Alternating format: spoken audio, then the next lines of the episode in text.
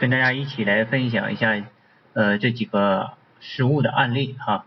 呃，那么这几个实物案例呢，主要是针对企业的增值税的抵扣啊。那么然后对于这个增值税抵扣啊，我们很多同学呢可能都比较熟悉啊，觉得这个业务呢都非常简单啊。那么然后今天啊，我们呃就通过一个具体的案例啊来看一看啊，这个业务呢到底是真的那么简单吗？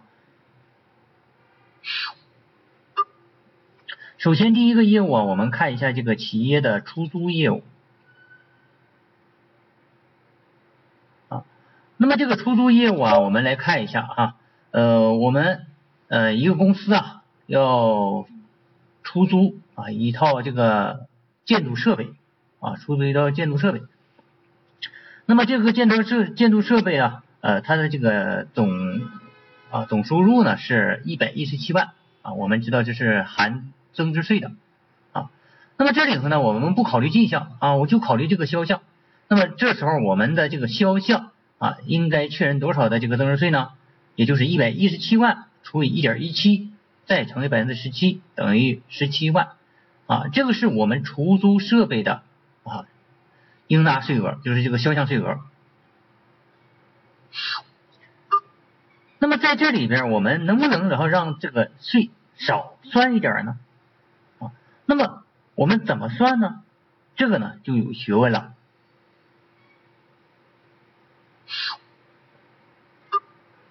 那么首先我们来看一下这个政策啊，政策的规定。那么根据财政部、国家税务总局关于明确金融、房地产开发以及教育辅助服务等增值税政策的通知啊，那么财税二零一六年的一百四十号第十六条规定。啊，这个规定是这样讲的：纳税人将建筑施工设备出租给他人使用，啊，并且配备操作人员的，按照建筑服务缴纳增值税。那么我们看这个政策有什么用啊？那么我们来想一下这个这个案例哈，我们现在要出租这个设备。我们按照什么？是动产出租啊？按照这个税率呢是百分之十七来交的。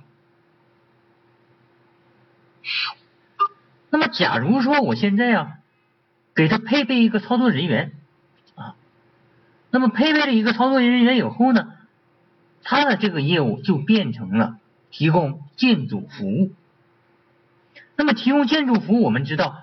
营改增以后提供建筑服务，它的税率是多少呢？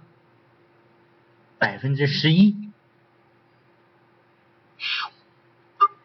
那么这样同样的一笔业务，仅仅做了一个巧妙的变化啊，那么立马让它的这个增值税啊就会少了六个点啊，少了六个点。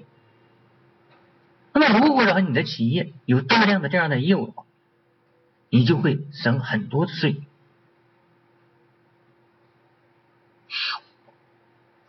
那么有的同学可能会说了，你按百分之十一开呢，对方单位不愿意啊，对吧？那么我们可以这样去想，你如果对方这个单位不愿意啊，他抵扣少了，好，那我给你降价可不可以？啊，那我我省了六个点，我给你降五个点，降四个点。可不可以？对吧？要不是谁也得不到这个钱呢，对吧？要交给国家，交交给税务局了，谁也得不到啊。如果那么根据然后你这一个变化以后，然后你把这个价格降下来，对吧？大家都省了，何乐而不为呢？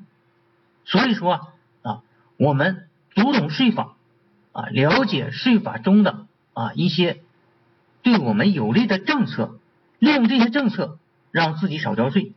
这是然后我们财务能力的一个体现，